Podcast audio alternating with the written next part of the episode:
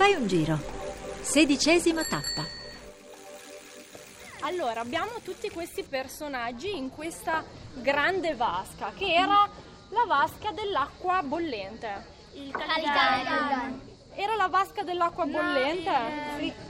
Tipidario, no, il frigidario, no. Era il frigidarium. Perché questa non poteva essere il caldarium? Perché non aveva mm, i- le colonne sotto da, da- da dove veniva il calore. Qui c'era il frigidarium E quindi era fredda.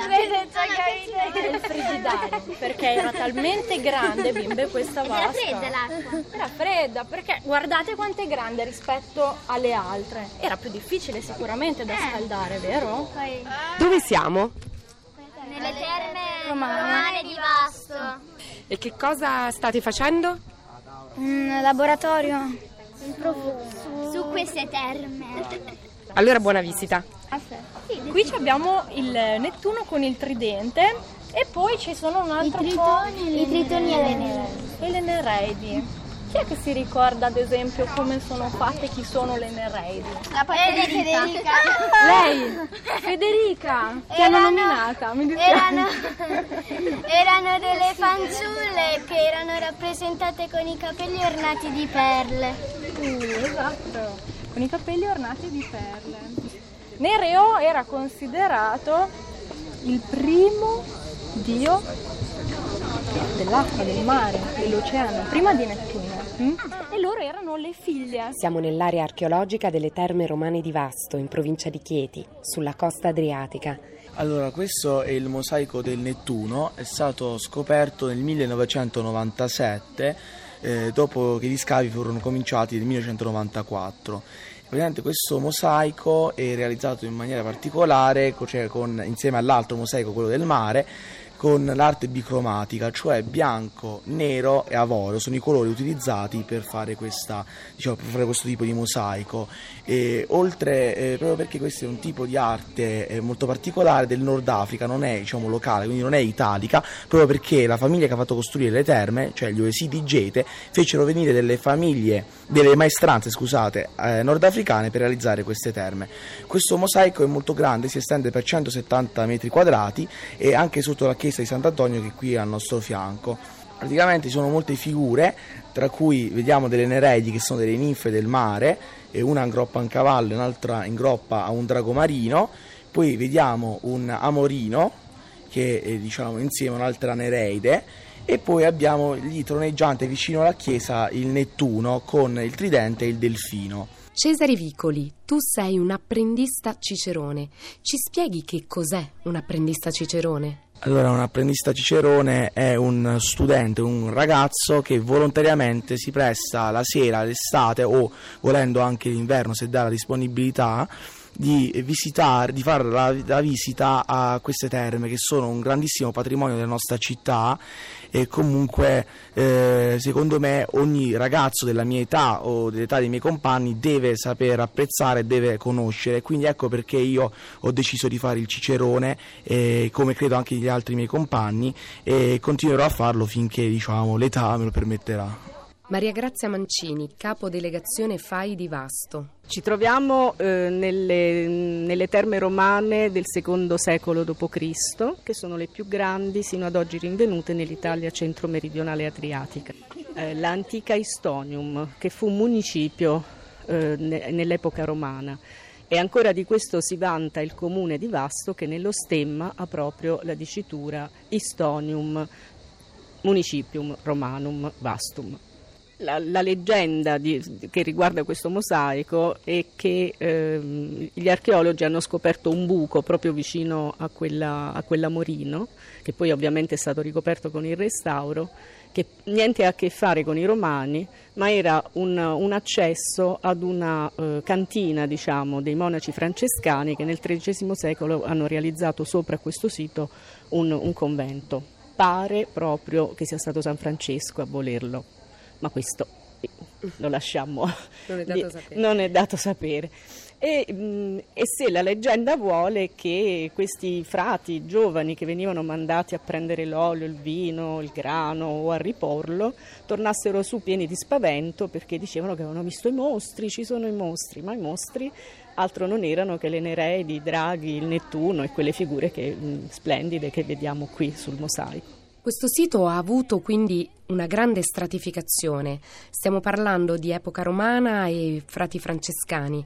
Ci racconta quali sono state le differenti vite di questo sito e la storia del suo recupero, della sua valorizzazione? Ehm, allora, la stratificazione è questa. Sul, sui mosaici che vediamo, nel XIII secolo venne realizzato un convento francescano e c'è testimonianza da un calco di campana, il che significa che i frati fondevano le campane sul posto. Questo convento movimento poi in realtà eh, dopo la, la, l'abolizione degli ordini religiosi nel, nell'Ottocento, 860, fu riadibito a, eh, sotto, sotto intendenza borbonica prima, sotto prefettura regia poi. Quanto alla valorizzazione, noi siamo legati affettivamente a questo mosaico in particolare perché l'allora eh, delegazione FAI Abruzzo e Molise, che era quella che poi è diventata la delegazione di Vasto, prima che nascessero le altre, nella prima giornata FAI di primavera del 97 aprì proprio la visita a questo Nettuno che ancora non era del tutto restaurato. Quindi diciamo che il legame affettivo, come dicevo prima, è, è stato poi cristallizzato in un certo senso dal, dalla soprintendenza quando ci lamentavamo dello stato di abbandono qualche anno più tardi, che ci ha proposto e ha voluto fortemente dare la gestione di questo sito al FAI. Un'esperienza nuova perché è un'esperienza di collaborazione di sostegno del FAI, quindi di una fondazione che si occupa di tutela e valorizzazione dei beni culturali con lo Stato e quindi con la soprintendenza archeologica. Apprendista Cicerone, ci accompagneresti a visitare l'area? Sì, allora diciamo oltre il mosaico, cioè se andiamo oltre il mosaico eh, troviamo altre parti diciamo, del, del, sito, tra cui quest'area che vediamo qui, questo è un calidarium, e noi lo possiamo sapere grazie a quelle mattonelle che si vedono lì in fondo che, niente, che sono nient'altro che delle sospensure, cioè delle strutture messe una sopra l'altra, eh, sollevavano il pavimento e insieme ad altre strutture chiamate tegole mammate e creavano degli spazi. Tegole mammate facevano avanzare la parete, questo ho detto, le sospensure facevano avanzare, eh, facevano alzare il pavimento e attraverso questo spazio passava l'aria calda che scaldava la vasca e quindi qui i romani facevano il bagno caldo diciamo, un altro indizio su, diciamo, sul motivo di questo probabilmente è un calidarium e diciamo, è quell'area che vediamo là che è, probabilmente si tratta di un furnium, anzi di un pre-furnium, cioè la stanza adiacente al furnium dove i romani bruciavano la legna per riscaldare questa zona e lì infatti il calcolo di campana di cui prima ha parlato Grazia è sorto proprio lì proprio perché probabilmente i francescani hanno ritrovato dei, diciamo, dei resti della legna che i romani utilizzavano per riscaldare l'area.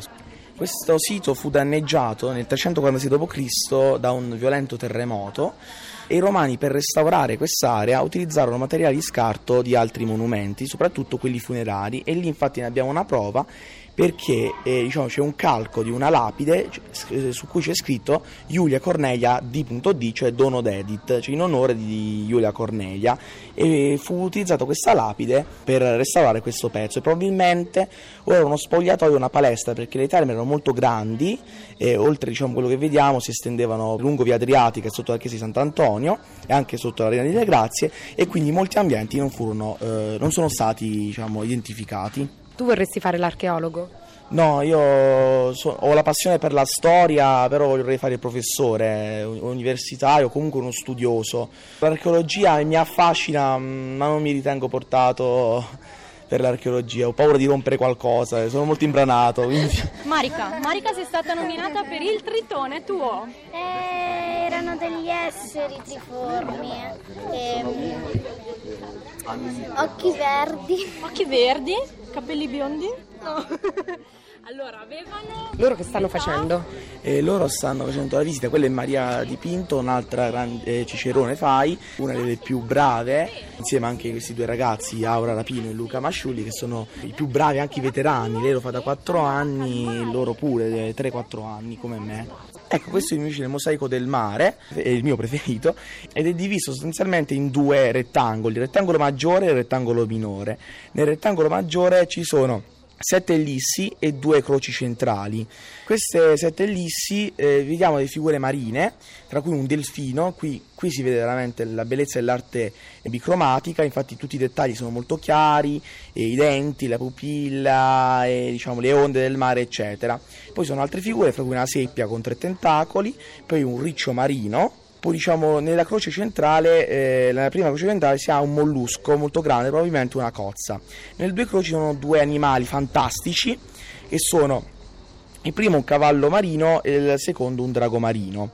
Mentre invece nel rettangolo minore abbiamo tre figure, un pesce molto particolare, probabilmente è stato identificato eh, come un pesce appartenente alla famiglia degli squali, quest'altro invece è un delfino molto stilizzato, sembra quasi un serpente marino, e al centro c'è invece eh, il sim, cioè la regina di, questa, di, questo mosaico che è appunto una tigre marina che è appunto simile a quelle di eh, tigre marina presente nei termini di Bucosis ad Ostia Antica.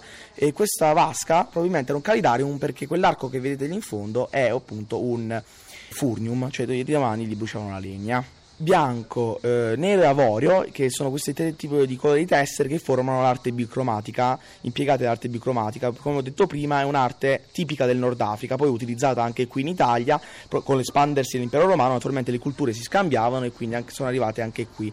I maestri africani erano molto conosciuti e soprattutto molto costosi, quindi questo ci fa capire che la famiglia che ha fatto costruire queste terme fosse molto ricca diciamo, per permettersi questi tipi di maestri e lì abbiamo anche una prova perché viene, c'è una vasca con un marmo cipollino, un marmo tipico del, um, o delle isole greche o delle Alpi Apuane ed era molto prezioso e quindi diciamo, la famiglia era di alto prestigio. E poi c'è l'amorino. Cos'è l'amorino? Non l'avete visto? Pesce? un pesce, sentiamo qualcos'altro. Amorino, che cosa vi ricorda? Amore. Amore. E? Un mandarino ti ricorda, perfetto. Allora, l'amorino era qualcosa che aveva molto a che fare con l'amore, perché era il... L'arco. Ah, L'arco. L'arco. L'arco. Eh? Esatto.